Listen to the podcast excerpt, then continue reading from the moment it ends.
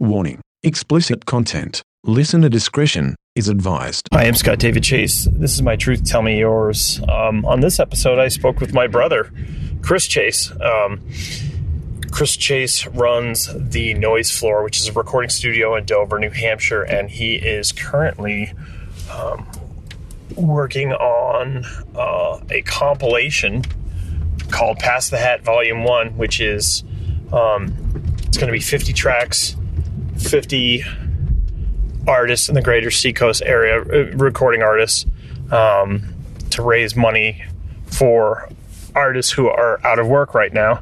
And that was sort of the impetus of this conversation, but we just talked about what is going on in the world with uh, coronavirus, people being out of work, and a lot of different stuff. I've actually been trying to get Chris on here for a couple years, but he's one of the few people I know who is busier than I am, and we hadn't been able to nail down a time. So, um, you know, at the tail end, we talked about the fact that uh, we're hoping next time it's under better circumstances, but uh, I definitely wanted to talk about this project because I know it's something that he's put a lot of his time and emotional energy into already. Um, but yeah, hope you enjoy this conversation with my brother, Chris Chase.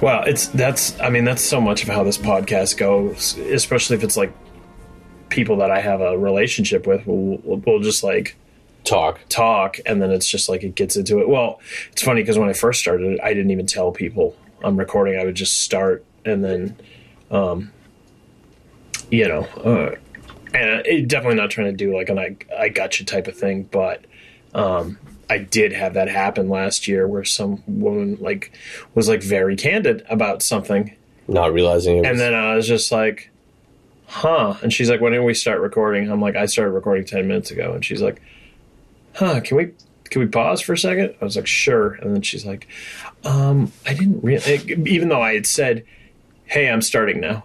Um, but, and you know, there's a couple people that we both know that I've talked to before recording asking if there was anything they didn't want to talk about and you know we had that conversation beforehand but it's generally just like however the fucking conversation goes. But anyway um so you said you was that the first time you'd used zoom was for that? Um, no, the first time was facilitating a Zoom session with Leland's class. Okay.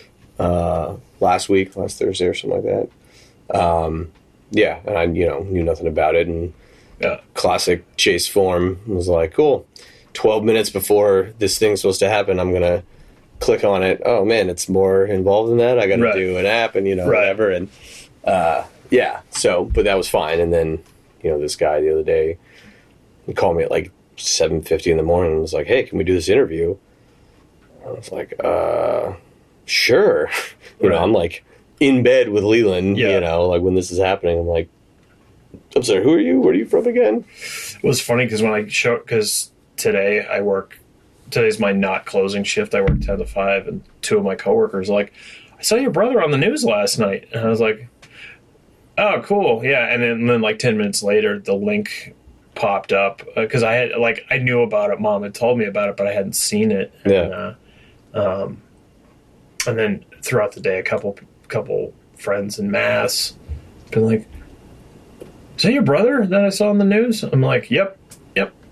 So, um, uh, it, it's pretty cool because it's been what, like just over 24 hours that it's been live. Yeah, I mean, um, I technically launched yesterday, uh, the 15th, but Tuesday night, um, you know, the so you know I had done a couple interviews with Foster's and of course with Herald, Seacoast Online, whatever, Right. and they told me, you know, hey, it'll it'll come out digitally before it comes out in print, which you know I get it, but they also told me like, hey, you know, we're like running on empty. It's there's not a lot of actual stories, so this is a feel good story. So we're gonna like run it, sort of whatever. So I actually didn't anticipate it coming out Tuesday night. I figured it would come out like Wednesday night Right. or Wednesday afternoon, which is fine. I was already planning on launching Wednesday anyway. So I mean, I was like cooking dinner, hanging out with Leland, doing some shit, and then you know my phone blew up a couple times, and I saw like three people had shared this story. Right. So I, you know, it was like seven or eight at night or something, and I was like, well, whatever. I guess I might as well drop the link for Right. my thing Right. because I actually made the link for the GoFundMe like a week before, um, just because I I'd actually never set up a crowdfunding before. Oh, really? Yeah, so I figured like I could set it up and then have like a time, like, hey, I'd like this to start on whatever, Right. And it was like you know final click, like, oh, your shit's live, you're Right. going. So I felt kind of foolish because you know it's a quote unquote thirty day campaign, but I was like, okay, by the time this thing launches, this this you know funding thing is going to be eight days old. Right. But yeah, so uh, I technically launched the 15th. However, Tuesday night, you know, from 8 o'clock on, social media started putting that article around. So I was like, whatever. If people are going to circulate the article, then Yeah. I should drop the link. So uh, we ended up um, raising like $450 that first night without kind of official Right. launch and then um, you know i woke up wednesday morning and uh, you know had the plan of like i'm going to drop this thing at noon you know Right. so every day i'm going to put out one of dempsey's photos at noon um, and I, depending on how it goes i may end up you know recirculating that photo at six just to sort of stay current in everybody's feed throughout the day um, but yeah so i mean it's technically been a day and a half, but you know it's two days, Yeah. I guess, because it was you know 48 hours ago when the article came out online. Right. Where um, obviously both of us know what we're talking about, but someone listening, uh, uh, we're talking about the Pass the Hat Volume One Yeah, uh, digital compilation that you're. Are you? What is your official title? Are you executive producer? Are you? I mean, um, organizer or curator. It, I mean, it's a it's an interesting thing because um, I had been sort of trying to figure out what the idea was in my head for a week or two. You know, I had an idea. I was I was fearing that I was going to be pent up. You know, with with Leland as, Right. as you know teacher dad. You know, for the next for the, for the rest of the year. I mean, to be quite honest with you, I had some insider information from the Department of Education. Um, a good client of mine runs a charter school, so uh, the information he was given day one was the whole year's gone, Yeah. And we're going to roll out this information to the public, sort of thing. So he was very candid with me about, you know, sure, plan for two to four to six weeks of remote, but really plan for like whatever you're going to do. So I was sort of thinking I'm going to have all this time and what am I going to do and instead of being dormant. And so I originally had the idea thinking it would be 20 or 25 artists doing at home quarantines Right. uh, and therefore I would mix and you know master. So I was thinking people are going to have one or two tracks, you know, one vocal, one mic, maybe a bass, maybe drum, you know, pretty simple as far as sessions Right. you know go um, but it ended up just being such a mix of people wanted to donate songs and i said no to enough people Right. until i was like that's stupid why don't i just take a whole bunch of songs for free because then it's a larger collection and i'm still only supporting the Sure. smaller amount of people Right. um, so it just morphed really quickly. Uh, so I, I wouldn't even call myself producer because I mean, for example, uh, you know, I won't name a name, but one of the the singers that had originally gotten involved, they needed some financial help. I sort of talked them through what the concept was, the timeline. I mean, you know, this it launched on the fifteenth. It'll close on May fifteenth. I'm going to disseminate the record on either the 15th or 16th of May, and then we'll disseminate funds as quickly as the platform allows me to after. Sure. Right. So I'm hoping I can get everybody paid, you know, on the 15th or 16th. So this one person, you know, who needed the money and um, I was very happy to include them. It, it then became evident they were like, hey, I'm going to need you to actually produce. Like, I'm going to need to do a scratch track and then send it to you and then have you tweak stuff and send it back to me so I can then perform to the better tracks or whatever. Right. And I had to be like, you know, under different circumstances, I'd love to do that, Right. but I'm not doing that for anybody else. So, time management, creative management, I Right. can't. So, I mean, I'm more just organizer, curator. Um, some of these tracks are already done Yeah. and I am the producer of them. You know, a bunch of the there's like 24 unreleased songs, 16 of which, 15 or 16 of which are songs that I did that are on records that haven't come out yet. Several others are from folks' records that they did at other studios that haven't come out yet. Um, a couple of them, people have home studios that they did, you know, pretty nice professional recordings uh, that again they were going to self release Right. before all this. So uh, I'm only really like treating probably 20 tunes, where meaning like, am I getting raw tracks from somebody and I'm going to now mix it so it sounds clean or professional Right. or big or whatever. I am, however, going to um, master all of them so that it sounds as cohesive as possible. I'll create unique files that'll have all the metadata of who it is, what Yeah. the song is, what it's from. Um, because part of this is, you know, this is other people's intellectual property, and you know, we we don't have any sort of label relationship. There's no contract Right. the people that donated were comfortable, you know, handshake, proverbial handshake deal with me. Just go, hey, use my art, use my intellectual property to go raise some money for some other people. and then the other people that were just recording at home are like, sure, hey, whatever. I'm just doing this kind of under, Right. you know, quarantine, so whatever. So, uh, yeah, so I mean, I'll, I'll end up mastering the whole 50 track compilation so it sounds as cohesive as possible for what it is. Because, you know, I mean, some of these are like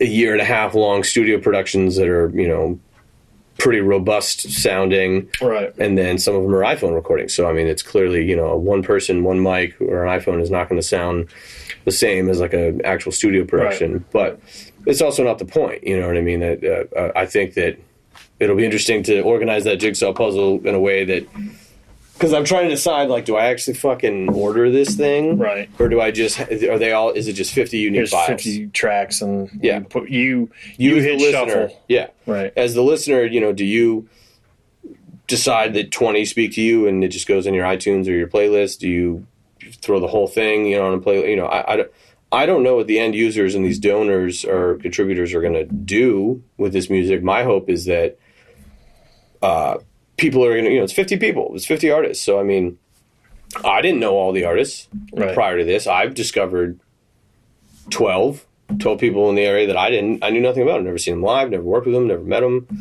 Uh, so I'm hoping anybody that listens is going to be in the same boat where, hey, you know, I contributed because my friend had a song on it and I like their stuff. Right. Now there's 49 unknown things that they're going to experience. So hopefully, you know, my goal is not only to make the money, raise the, the five grand for the campaign, but if everyone that contributes finds one person that they like musically, that they then either follow or share or buy something, Right. you know, the ripple will continue past just the fundraiser, I guess. you Sure, know? sure. Yeah, I mean, and I, I mean, I remember, you know, when I was in high school and stuff, the, uh, you know, the old Play Hard compilations, um, which was, you know, obviously CDs and the way we get music now are completely different. But that was sort of like a, oh, there's a there's a larger scene here, and there really ha- it's you know it's been interesting because my entire life listening to music has been in and around the seacoast, and there's always been there's always been music being made here, but there I'm always finding out that there's like, like there's so much there's so many artists in this area that you just don't have a place to play, so you're not necessarily aware that there is such a breadth of uh, musical talent out there. Totally. It's funny that you mentioned the play hard shit because uh, when Leland and I were bike riding around the ghost town that is currently Dover yesterday, uh, I was thinking a lot about that and uh, a lot about the fact that you know we listen to music differently now, we ingest music differently um, as a culture, as a nation. I think that you and I are not unique like fucking unicorns, but like unique within the masses where we listen to records. And I think that a lot of the people that we're friends with, you know, a lot of people I'm friends with, and I know a lot of folks you're friends with, that also are music listeners in that regard. Right. You know, you're not listening to the radio. You're not just, hey, I like so and so's playlist, whatever. And I'm not saying that in a negative way. Uh, you know, there are times where I'm with friends and they're listening to a playlist, and I'm like, oh shit, who's this? I never would have heard this if Yeah. I hadn't, whatever. But I remember growing up listening to CDs and having the play hard beat ones where it's like, oh shit, like that. This is you know within a thirty mile radius of us, and these people are doing this thing, and it's weird because uh, you know obviously this is fifty songs, so it would be impossible to put on CDs, you know, at least economically. Um, however, the offer is on the table. There are three people that have offered to finance actually printing this as a CD. So their sort of caveat is, hey, if you reach your funding goal and you can contribute to these people and hand the money, see about the next step of being like, hey, do we print out CDs? And, Sure. and do we slap them in every bakery and coffee house when things open back up? Sure. and, and keep the profit, going. keep it going. Uh, and then the other thought process is, you know, do I do a volume two? If I do a volume two, does it become a little more curated where it's like, okay, volume two is strictly quarantined, or volume two is strictly studio productions that don't have a home, don't have a place to go now. Right. And in which case, the idea, I was thinking about the play hard shit where I was like, okay, you know, I got 12 clients that have records that are about ready to drop and, and prior to all this. And, you know, I like all of them. Some of them I like for different reasons than others. Uh, but I like all of them where it's like, okay, are they all going to sit in limbo? All of those bands might not want to spend the money to print three, 500, a thousand, whatever disc now Right. do I put a compilation out that's just one song off of each of those and do a physical? So I mean, I've been thinking about the play hard shit because it meant something to me growing up. You know, both of us worked at Best Buy. I mean, how many fucking now that's what I call music CDs did Right, you stack? And, and as stupid and cheesy as they were, um, they worked for a reason because it offered more than just that one song off that one artist. It's that one song off all these artists, and I have the opportunity to experience other artists. So Right.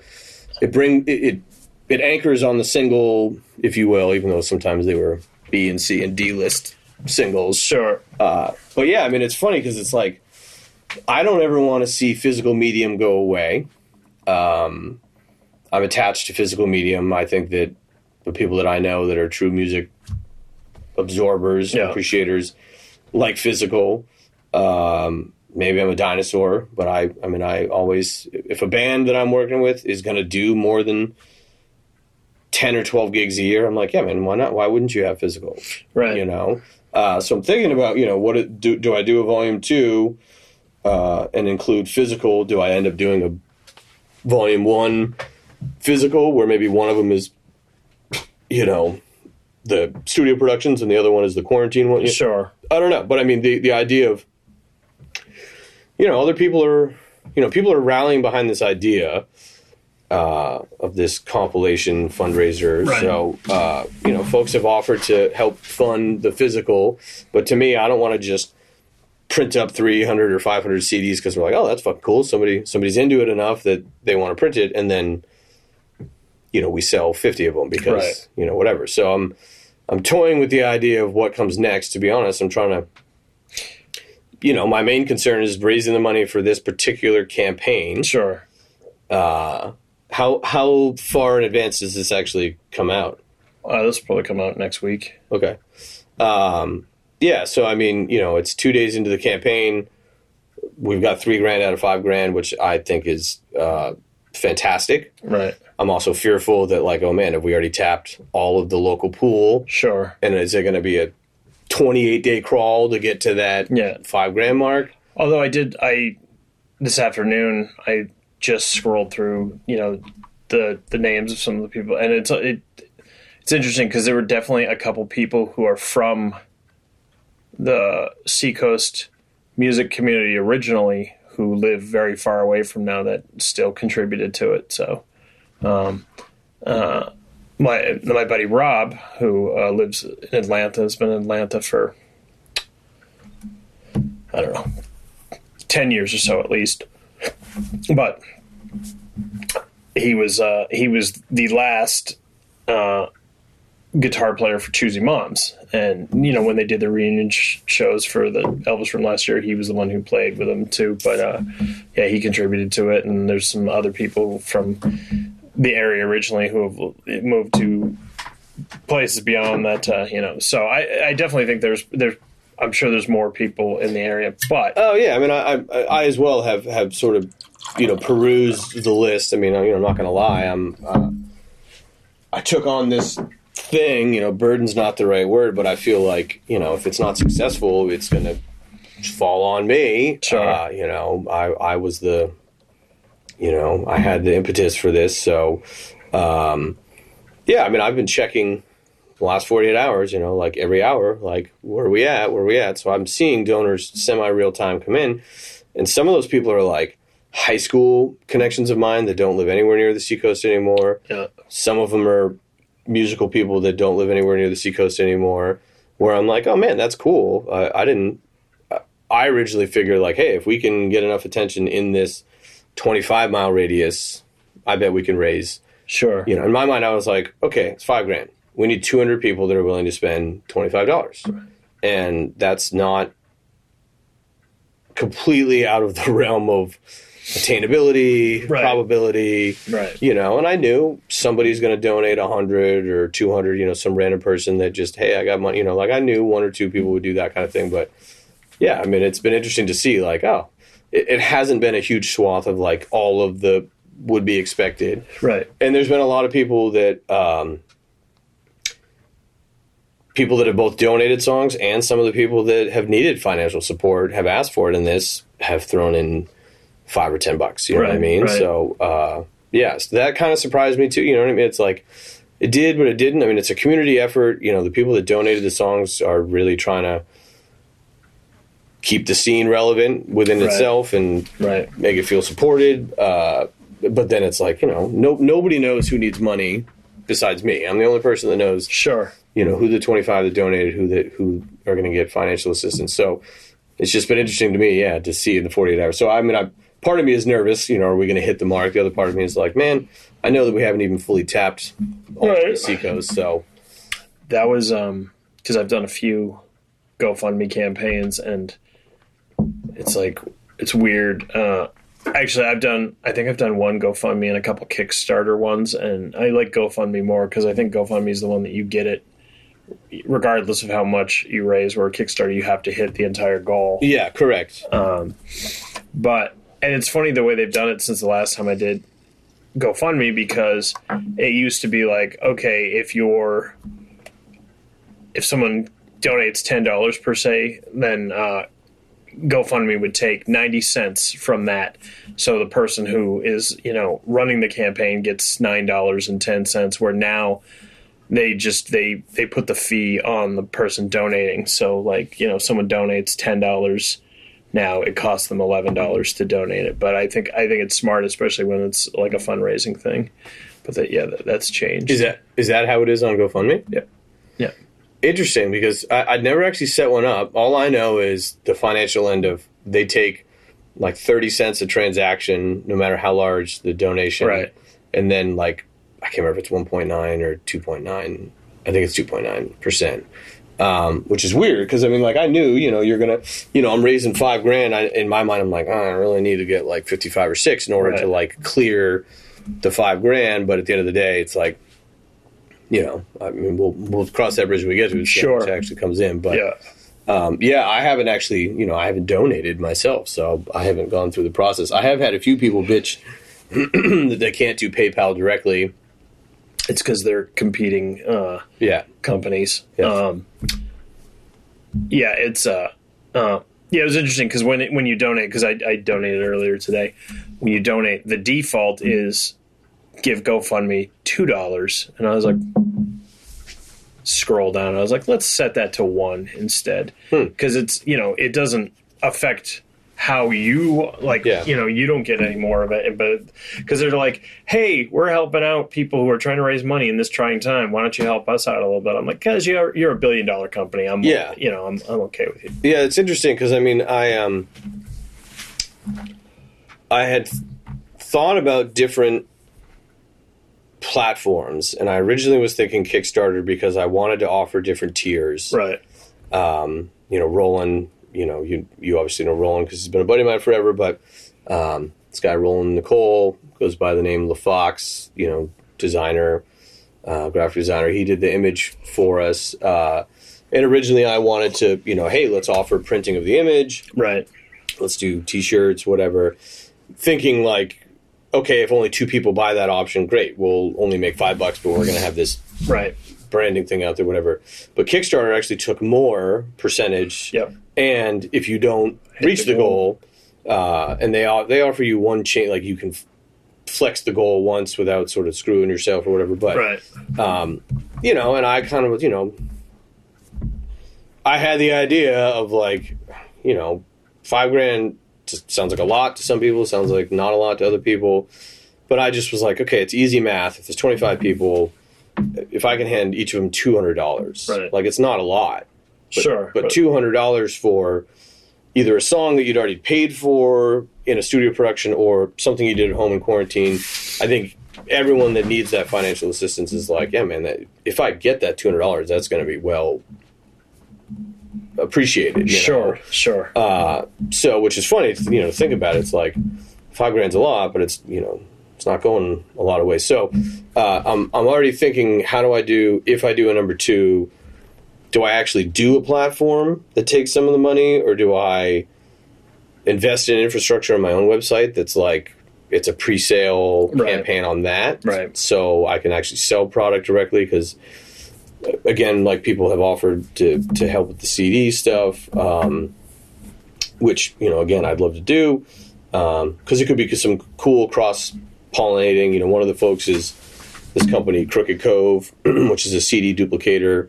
Um, they've been in Portland, they've been in Eliot, they've been in Portsmouth, they've been around for like thirty plus years right and they've printed a shit ton of records that I've done, not because I've handed them, just because they're like they're the local game. local yeah Yeah. So uh, this guy Charlie Gaylord, who who runs it, he reached out, and I was like, "Hey, man, you know, this is fifty fucking songs. Like, I'm not printing a triple disc so that twelve people can buy it. You know, so I was trying to figure out: do I put it on a platform that I can offer these different things? You know, whatever. Which at this point, it's like trying to get a litmus test of.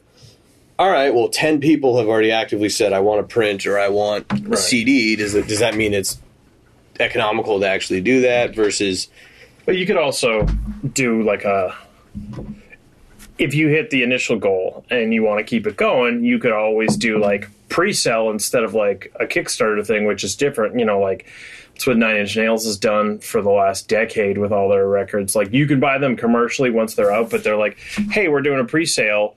You know, here's the the um, 180 gram vinyl. Here's the regular vinyl. Here's CD. Here's a deluxe CD with a bonus DVD that won't be in retail. You know, but I mean, obviously, you're not going to do all that stuff. But you could be like, hey, you know, we're we're going to offer a T-shirt or uh, a CD. You know, a triple CD, and like obviously, if like three people buy the CD, you know, you could even put it as like our goal. You know, we need to, to have 50 pre-sold in order for us to pull the trigger on yeah i mean the, the nice thing about you know crooked cove reaching out is you know that they are an actual dupe facility where they will do short runs of under 100 physically in-house you know in eliot.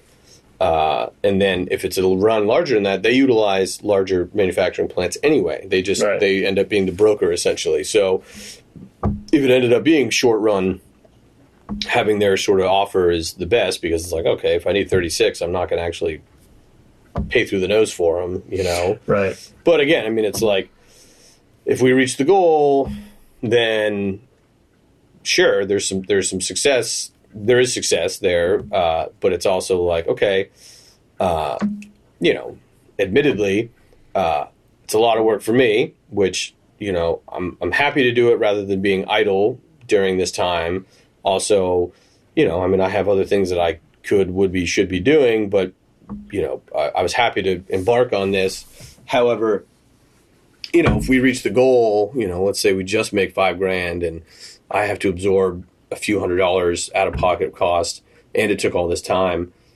And if the world is still in the position it's in in a Right. month, you know, I might not have the actual resources to do volume two Sure. myself or whatever. So it'll be interesting to see what the next 28 days are because currently there's, you know, I mean, we're two thirds of the way through the goal. There's already plenty of people that have offered resources for the next phase or whatever. Right. So uh, I'm hoping that it's successful and I'm hoping I do a volume two and I'm hoping it's CD and I'm hoping it becomes this thing like the play hard thing where like I had it in my mind.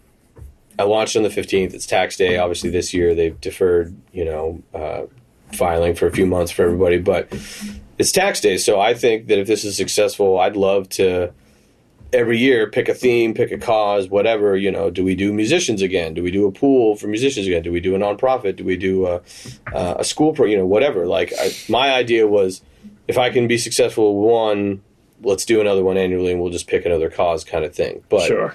I think that if this is successful, I might do volume two or three specifically for COVID relief. Right. But if all of those can be successful, uh, then I would love for it to be like sort of the play hard idea of like, okay, well, shit, do we just put out two, three, six CDs a year of Right. best of compilations, whatever? And even if that means we only do digital and not physical, but you know, do we curate, you know, compilations? I mean, no, Sure. you know, nobody aside from like 207 radio in, in Maine, which is, um, you know, this guy, Charlie from Crooked Cove, he's associated with them anyway.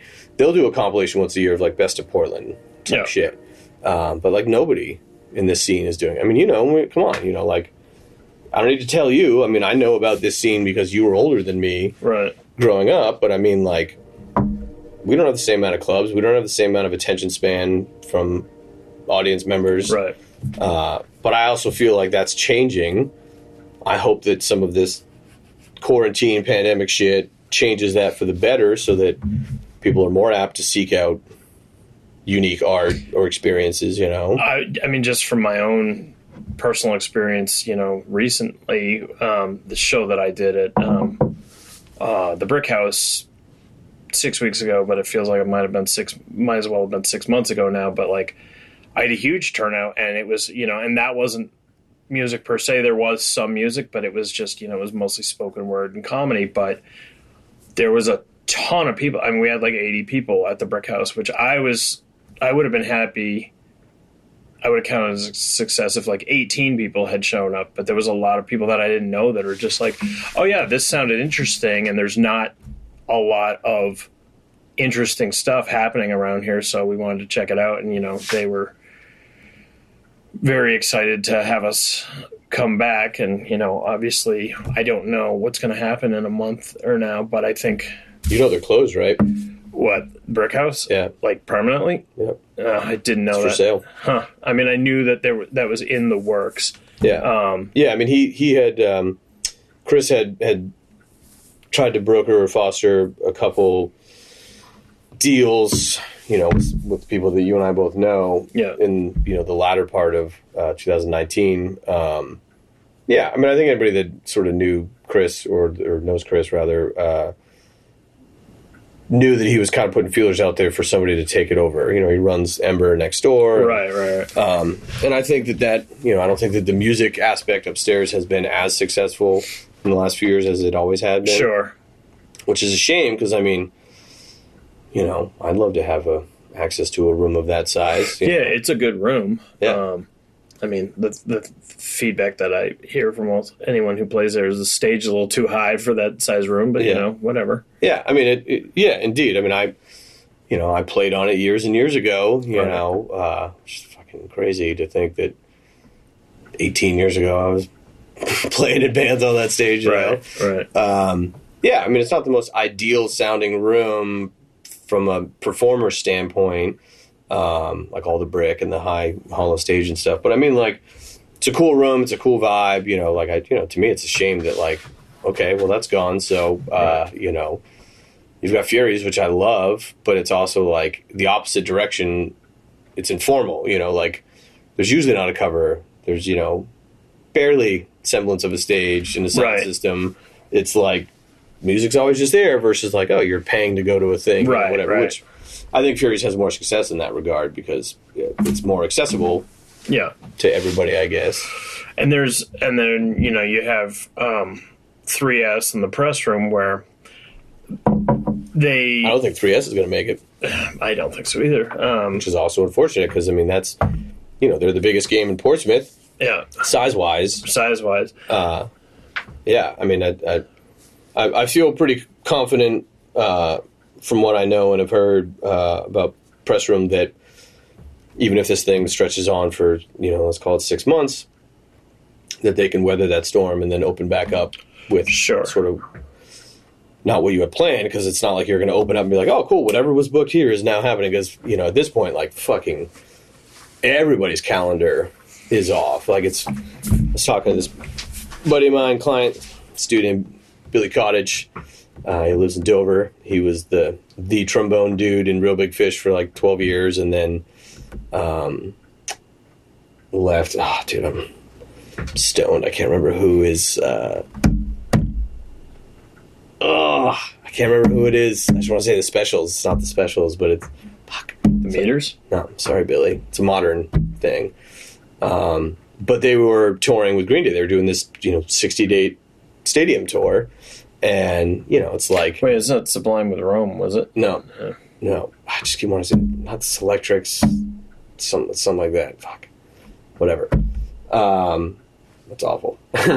uh, but, you know, talking to him today, he's like, you know, uh, trying to get some musical stuff going, some home recording stuff going because he's, you know, off the road. And, he's like, technically, our tour is on because it's all the insurance rider. The As long as the insurance rider hasn't pulled out, you know, these stadiums are still quote unquote ready to host us. However, that domino is going to fall at some point where that insurance company's like, ah, yeah, no, we're not doing that, Right. You know, and then everything falls. It's just like, yeah, I mean, it's who knows how long it's going to be. I mean, Sure. I don't know if you've been seeing stuff at all about like Ticketmaster about the refund stuff. No, Uh. I mean, you, you, no, I, I didn't see them. I saw brown paper bag one. Yeah, I know about that because they just they don't have the money to give the give the refunds. Um, They also owe people for performances already that have rendered, already know? happened. Yeah. yeah. Um, well, and that's the whole. That's the whole. Yeah, because we're talking about both the dance hall and Rochester Opera House.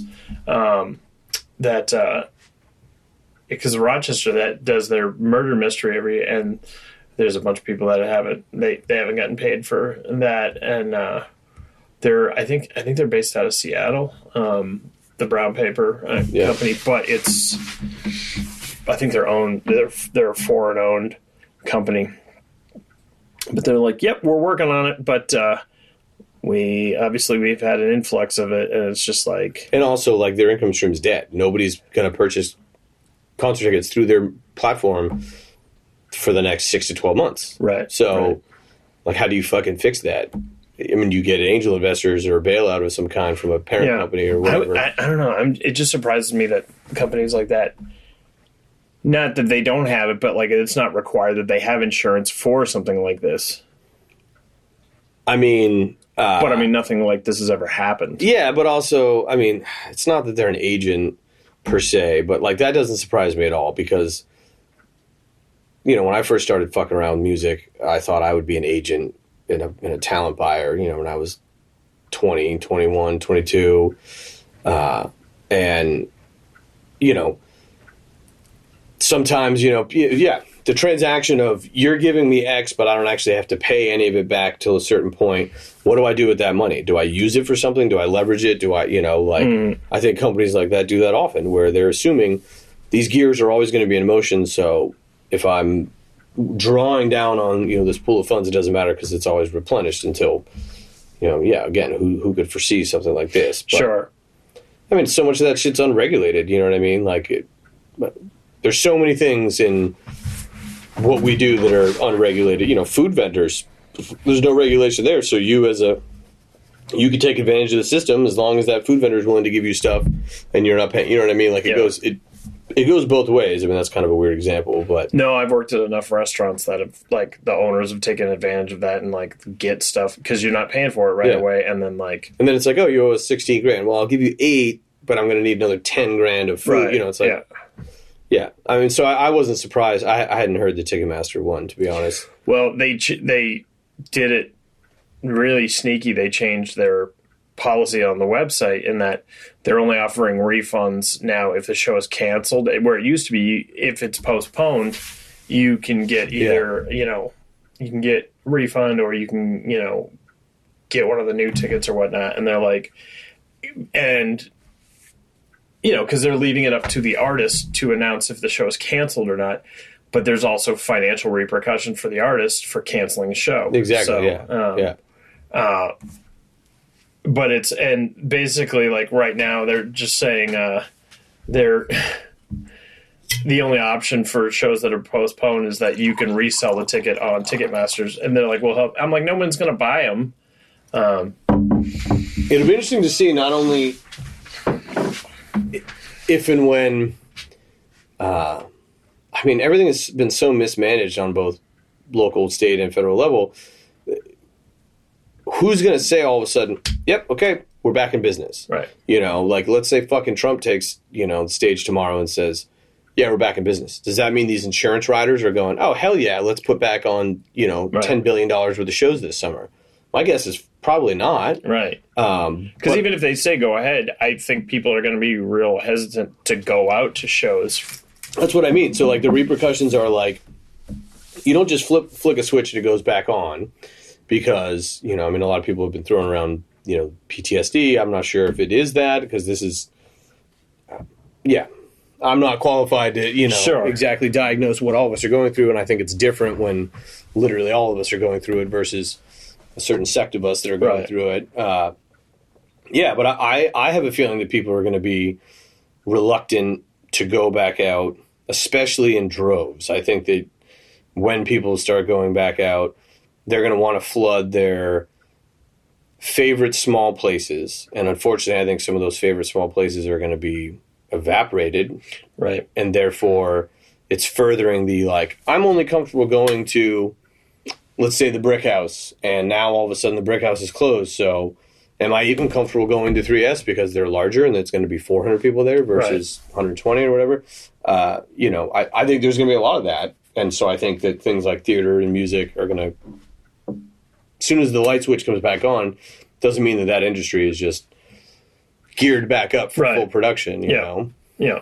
I mean, I could be wrong, but my my sense is that that's probably likely to unfold. You know, Yeah.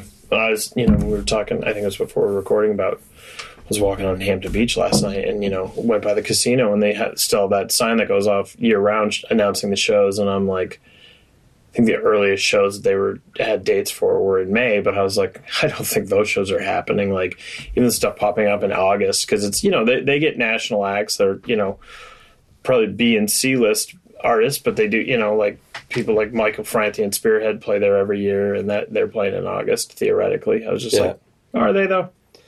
yeah. I mean, it's it's interesting because like I was. Uh,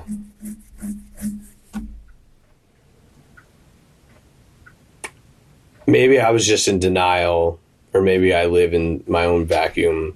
Because when this started unfolding, I was like, meh. You know, even when my you know client, who I you know trust wholeheartedly, was like, "Yo, you got to prepare for the whole school year being lost."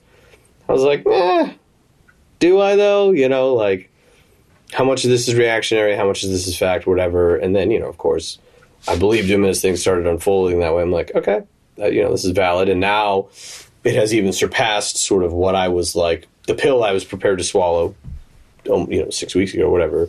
It's like, okay, cool. So now it's not just that, it's going to be, we're in, are we truly going to be in this fucking limbo for Right. that amount of time? And maybe so. I mean, I don't, I don't know. I mean, part of me is like, I'm going to build a fucking 60 person venue in that studio as quick as I can. And if that means that I'm ready to do shows in June, July, or August, Right. even if it's like technically not a lot. You know, yeah, I don't even know. Like, what what's the actual legality going to be at that point? I mean, Yeah. people are fucking. You see the shit in Michigan. People are now trying to rally in New York and here, like trying to you know get our states to come back online. Like there are protests scheduled and occurring where it's like people are trying to tell the state to literally lift these restrictions, everyone Right. go back to work, and it's like, is that going to happen, or are we going to stay like this for sixty more days? Right. You know, I mean, I don't know. I, I'm, I mean, I guess I'm prepared for staying like this for sixty more days because Sure. I have zero control over this. Right. I'm also not going to go show up somewhere and just honk my horn to tell legislature to turn us back. You know what I mean? Like, right. Which yeah, because I'm just like, well, that's not, doesn't do anything, anyways. I keep, I know what you're talking about because I've s- seen a bunch of people sharing stuff on social media about that, and they're like, we're doing it again in a couple days. I was like, I mean, and I'm all for people trying to take action in whatever way they see fit, but it that doesn't make sense for me. Yeah, no, I, I agree. I mean, I'm not poo pooing the idea of you want change. I don't necessarily agree with the change of, like, you know, hey, let's turn back on the state, whatever that means. I mean, you know, Trump's talking about that now, too. Like, let's just, you know, turn the economy back on, whatever, and people are going to die, whatever. And I mean, yeah, we're, you know, entering further into the what is going on rabbit hole of Right. everything, which uh, you know I'm certainly no expert. I have uh, my opinions on what's going on, and uh, they differ from day to day. Of, Right. You know, is it better that we maintain a living, equitable economy for all of society, and some people are going to die, or do we try to truly preserve life as best we can? and the resources we have and really try to stave this thing off, you know, Right. I, I wax and wane between what I think is most beneficial, but Right. you know, I also have a vested interest in the world turning back on, and you know, it affects my business. So, Sure. Uh, but also the flip side of that is, you know, could I imagine being like, oh yeah, no, things are back to normal. I'm all booked in June, and oh shit, mom's dead because you know, Right. you know what I mean? Like it's. I'm sure those are things that most people are thinking about. Is, Sure, sure. Yeah. Yeah, it's uh you know, I I, I had a conversation with uh with Dan about a week before his birthday. Uh Blakesley. yeah. Yeah.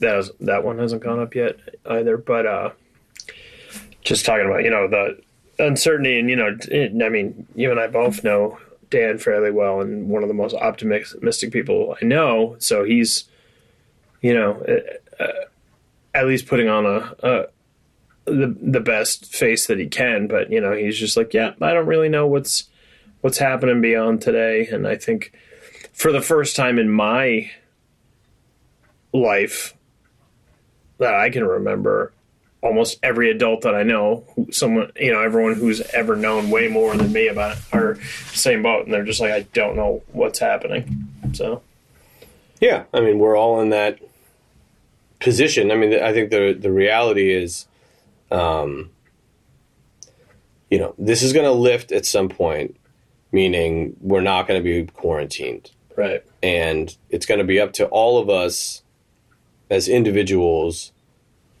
to make our decisions, comfort wise, what what we want to do, the lives we want to lead. How do we progress past this? And I think that the mosaic of all of us individuals trying to do what we want is going to end up being what the society wants to do. I, for one, want more human contact, you know, than even before. And I'm, I'm, you know, I own a fucking goddamn studio. I'm, I'm in that building all the time. I don't see sunlight. I don't see Right. hours and seasons change. You know, I mean, that's, you know, dramatic, uh, you know, over exaggeration, but you know, it's like I live in a cave. I've I've been an audio engineer for 15 years. I live in a cave. I stare at a computer. I tweak audio files like night and day. Eh, doesn't doesn't always matter to me.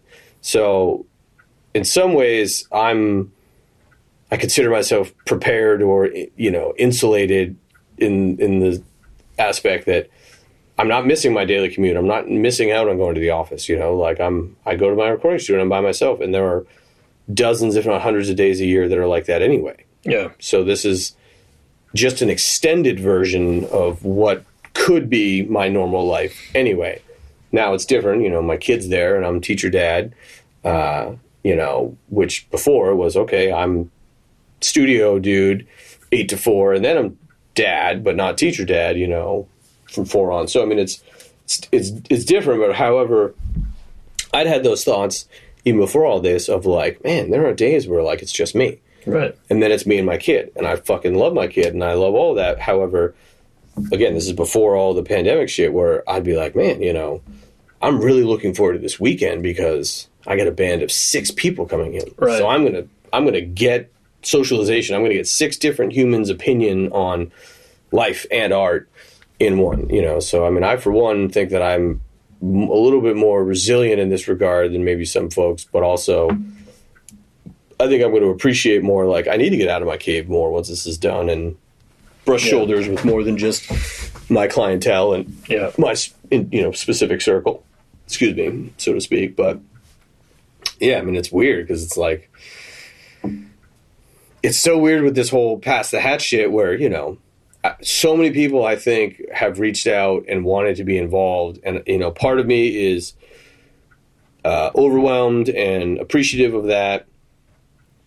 The other part of me is like, are these people just bored? Right. Are they just on quarantine? You know, I'm having these ideas about volume two and volume three, and you know, can can I be the the digital messiah locally? Can I hmm. bring back local compilations and like try to impart things that I think? You know, I'm not a preachy person. You know that it's like I lead my life the way that my life works for me.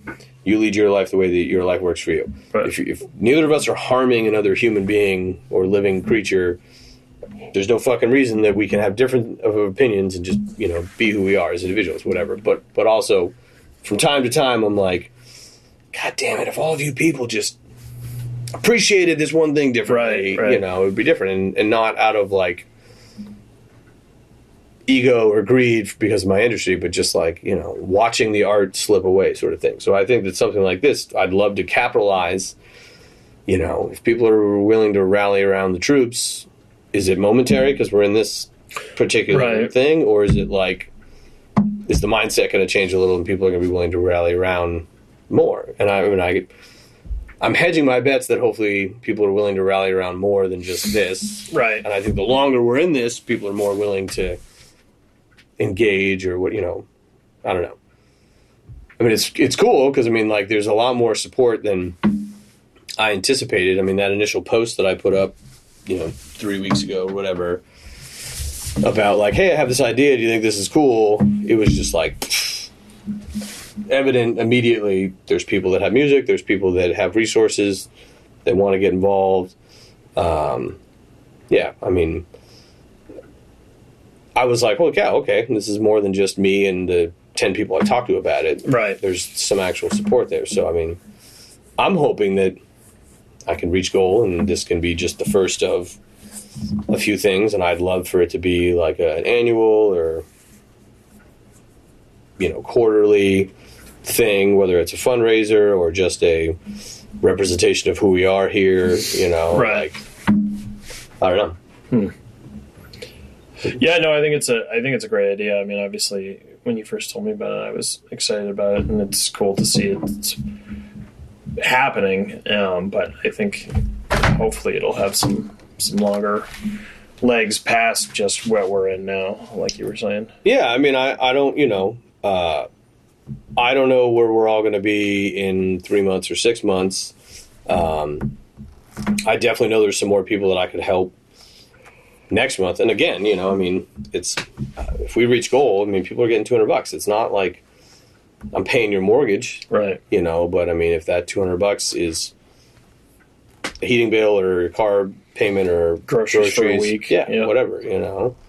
Um, it's you know somebody who can't work. You know, I mean, I, unemployment isn't doing everything for everybody right now, and you know, some musicians that are you know uh, independent contractors, freelance, you know, they either aren't eligible for the full unemployment package, or it's a really anemic version, Right. or uh, whatever. So, I mean, yeah, I mean, I'm hoping that you know we can reach and then try to help a few more folks or whatever. You know what I mean? But uh, yeah, I mean it's it's weird because like having you know, I can't believe we didn't even talk about this before because I I forgot that you did um, like the trip crowdfunding or whatever.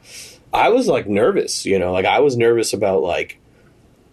You know, do I? What if I don't reach this goal? What Right. does that mean? Right. What What are What's my recourse? You know, like, Yeah. Do Do I just pull out of my, you know, like all the, you know, I just had never, I've never done this thing. So Yeah, yeah, yeah. I did it. Um, I think I've done four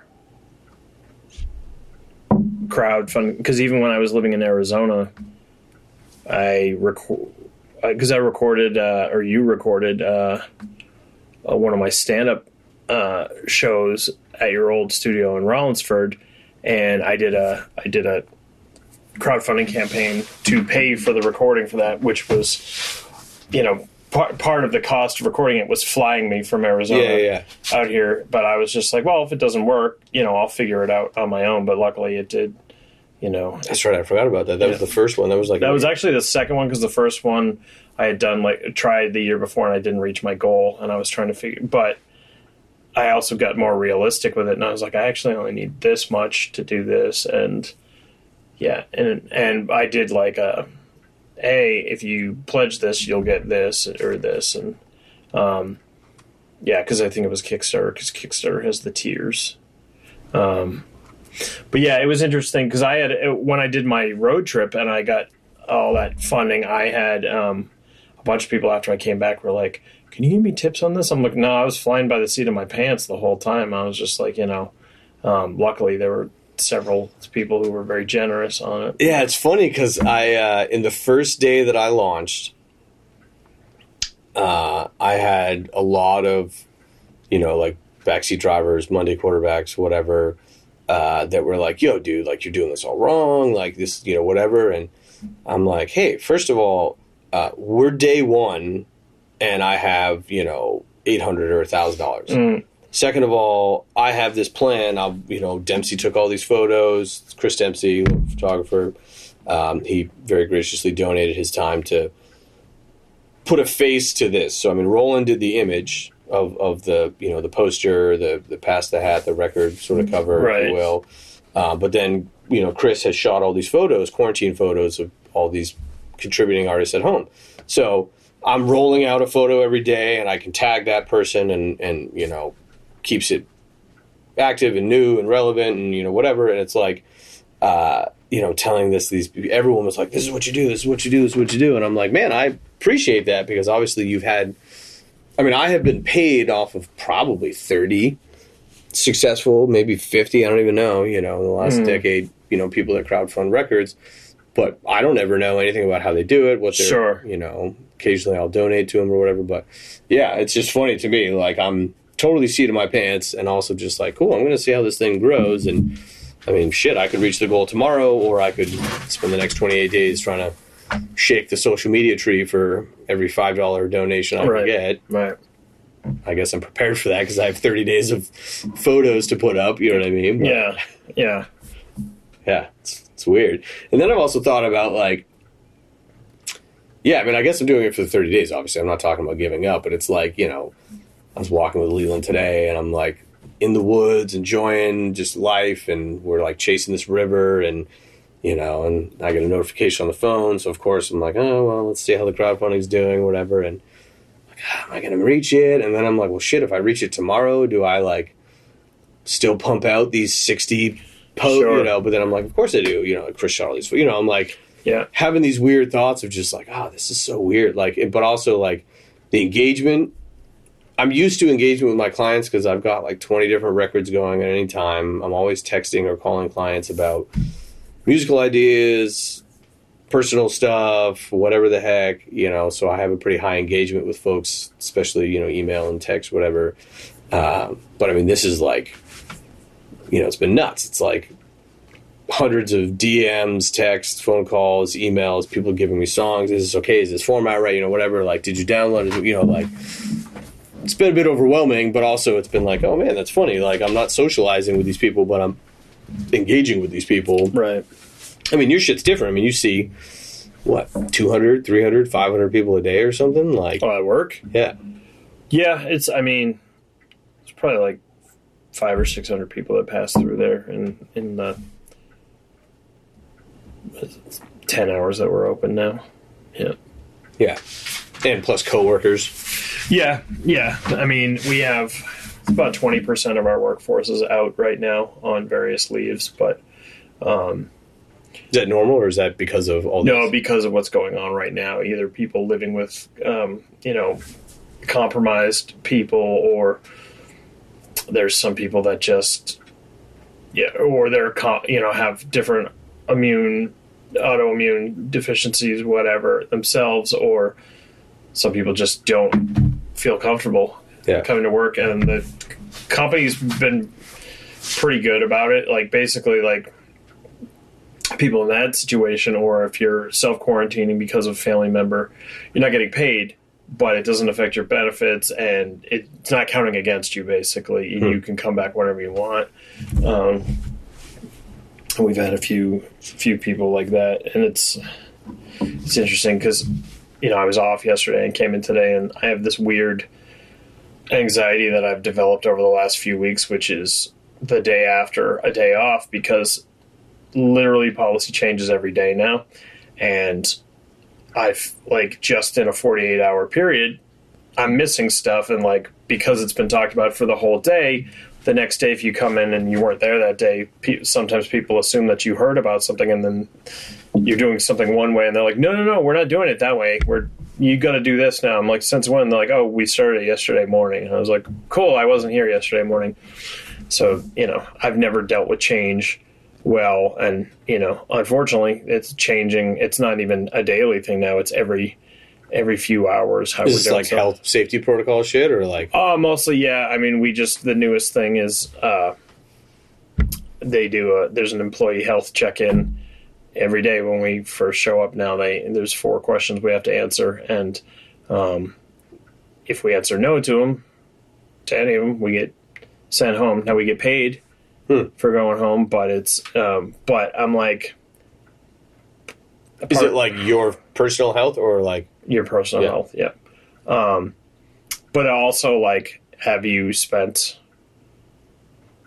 eh, you know have you been in contact with someone to have known to have been infected with this with covid-19 in the last 14 days you know um or you know someone who's was diagnosed with it after you spent time with them in the last four you know stuff like that so it's interesting though because I'm like because it is sort of like on the honor system. Like for you, they're, assuming you're answering honestly, but I'm just like um, across you know 500 stores with 100 upwards of 100 or more employees at each one i'm like they're- not everyone's going to be honest because there's going to be people worried about the ramifications for their job Yeah, they so- need a paycheck that day or that Right. week, rather. Or, Yeah. yeah. I mean, that, yeah, exactly. Or just fear of, yeah or not knowing. I mean, how many people answer honestly but didn't know they had content I mean, right right yeah. The weird thing about all this is obviously like the whole uh, fourteen day thing of like you know you just can never be sure, and uh, I have a really hard time with that because. Um, I'm sensitive to the fact that this is a huge global medical crisis. right However, um, I feel like specifically in America, we have been thrust into a propaganda machine yeah for a long time. And as soon as I heard, you know, the, the phrase social distancing, I was like, man, this is like, even if it is medical, it's not. Like, you know, it, yeah, it's just weird to me because it's like, I feel like the ramifications are going to be deeper, not just because of what's actually going on, but because of how it was dealt with. Sure. And and the the verbiage and the language and the culture and how that affects everybody's comfort level and their own engagement or whatever like and i'm not saying any of that to sort of like nullify the actual medical emergency crisis that we're in. I just feel like uh yeah it's just weird you know like I know so many people that are pissed that their job is closed. I know so many people that are so uncomfortable that every day they have to go in. and Sure. The job is still open, but they're like, I can't. Especially now that things like you know unemployment pools and small business loans are like shut off, where it's like, if you didn't get your shit in line a month ago or two weeks ago, Yeah. likelihood is you're not going to get reimbursement. Right. You know, I don't know. It's weird. Yeah, it's been interesting because, like, you know, um, the person that I've been spending a bit of my free time with lately can't work at all right now, has two jobs, but because neither one is considered Yeah. essential, she's not working. And I, where I am working 40 hours a week, and I know.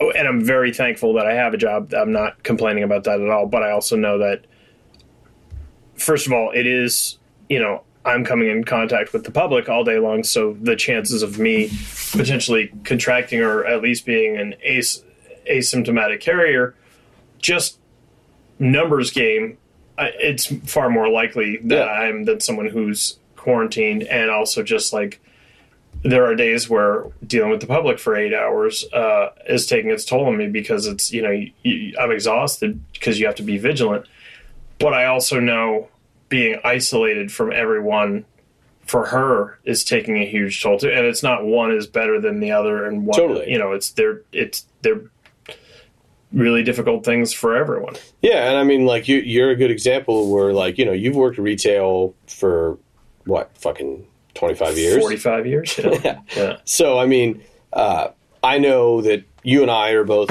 pretty outgoing, extroverted, social people. right, So, uh, a job is a job, and you got to do work. But you know, you're gonna chew the cud and shoot the shit and fucking Right. play grab ass a little bit with your employees. You know, like your your your coworkers. Rather, you know, it's like there's there's some camaraderie. There's some you're you're allowing yourself to access and distill some of that like human anxiety of I'm reaching out and touching and oh I heard this person's story today and that person's story today and it gives some sort of you know grounding or relevance to Right. like my story whatever so uh, you know you're now at work and it's stripped away from you because now you're vigilant and you know the work is changing and you know the protocols are different so now what used to be a job with a comfort level is now Right. different or not and, and then you know you've got your friend who just is simply at home and isn't working. And I mean, I know plenty of folks that are work from home that are, you know, they're doing well financially in in the sense that,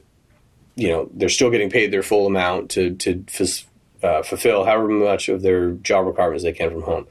Uh, but they're freaking out because they're like, man, I'm used to that water cooler talk or that little exchange or all those little things during the day where now I'm at home and isolated. And it's like, uh, again, I think I'm a little more prepared for that because of the nature of my work. Uh, you know, there's many, you know, there's two or three days a week, every week that just nobody comes in. It's always me. So I'm used to that. I don't look at it like isolation at all, you know. But uh, it's just weird because I think that everyone is currently a fish out of water, and some fish live longer than others out of the Sure. water, you know, or, Yeah. or you know, sort of know what to do to survive, type thing. You know, breathe slow, conserve, whatever. You know, it's like it's just weird because I think about, you know, like what is another thirty days? Because I mean, I was having this talk uh, this past weekend with some friends where I'm like, man, I'm a pretty level-headed person, and I've had a few of those days where I'm like, dude, there's not a fucking chance that as a nation we're going to do another 60 days of this. Like, people are going to start freaking out, right, you know, like freaking out. And then fucking the day after I'm saying that, there was, you know, this armed robbery at the Bank of Dover. Somebody robbed a fucking gas station with a hammer in Summers, where you know, like shit. Where I'm like, in my head, I'm like, great, here it is. This is Right. like the cards are starting to fall. People are starting to lose their mind, and it's like, you know, was that person just pent up? Was that person in dire straits financially? Does that person have chemical dependencies? You know, like wh- I don't know. I don't know Right. know, but like, yeah, it's just it's weird because it's like there's no reprieve sort of in sight for anybody. Sure. I mean, I don't know what the hell is going to happen with, you know, my personal business. And, you Right. know, like obviously that's going to have implications, to, you know, I'm like, okay, I'm okay for now, but in a month, if I'm freaking out, am I going to be one of the millions that's like, hey, sorry, landlord, I'm just not paying rent, or like, you know, yeah, you know, I mean, I'm Right. I'm having all the same thoughts most people are having, and I'm trying to take it as you know level headedly as I can, which I Right. think I am. But I also feel like I'm maybe a little calmer or zen than some than the average Joe, and Right. I don't know. I, mean, I don't know what my point is here, but uh, yeah, I don't know. It's just weird. I mean, that's you know, again, going back to the past the hat shit. It's like you know, I started finding myself with these thoughts where I'm like, okay, if I don't actually have a thing to do, I'm going to start going crazy and get lost in these thoughts. Sure. So this is going to help fulfill, uh, you know, some of that for me. We're just like, okay, every day I got to come in and I have to accomplish X of this project. Otherwise, I'm sort of going to be behind the ball. You know what I mean? Yeah. Which I think has you know been helpful to me, and also everyone everyone that seems to be everyone that is contributing seems to be willing to be like, "What do you need? What do you need? I'm ready. I'm ready to change. I'll do another thing tomorrow. What do you you know like active engagement?" I think some of that is that pensive energy of like we're all just trapped at home, Right. so to speak. You know, Yeah. it's weird times. Yeah. So if someone listening to this wants to contribute to the GoFundMe for the Pass the Hat, what's the like? What do they need to look? Do you know the actual address? I do, yeah. So uh, the easiest URL is going to be thenoisefloornh.com, which is the website for the studio. Um, and I added a uh, specific Pass the Hat page there that will give you all the information, list of contributors, give you the whole spiel about what we're doing. There's also a link to the GoFundMe. The GoFundMe is just GoFundMe backslash Pass the Hat Volume 1. However, the Volume 1, because I'm a weirdo, and when I set up the campaign, for some reason figured I'm building a template that I can like Right. revise. It is Volume I, as in Roman numeral. So it's Pass the Hat Volume 1. with Is it volume or V O L? It's volume. It's full word. Um, but if you go to GoFundMe, pass the hat, volume, it's the only thing. So even if you don't put the one in. Um, but if you happen to be listening to this, you can find the noise floor nh.com or you can find the noise floor on Facebook. We have at this point 275 posts in 48 hours about it. So um, hopefully, you know, if you're listening to this and you're clicking around on the internet, you can find it Right. but yeah, it's P- Pass the Hat, Volume One. Uh, yeah, you can find it on GoFundMe or directly on our website. Right on.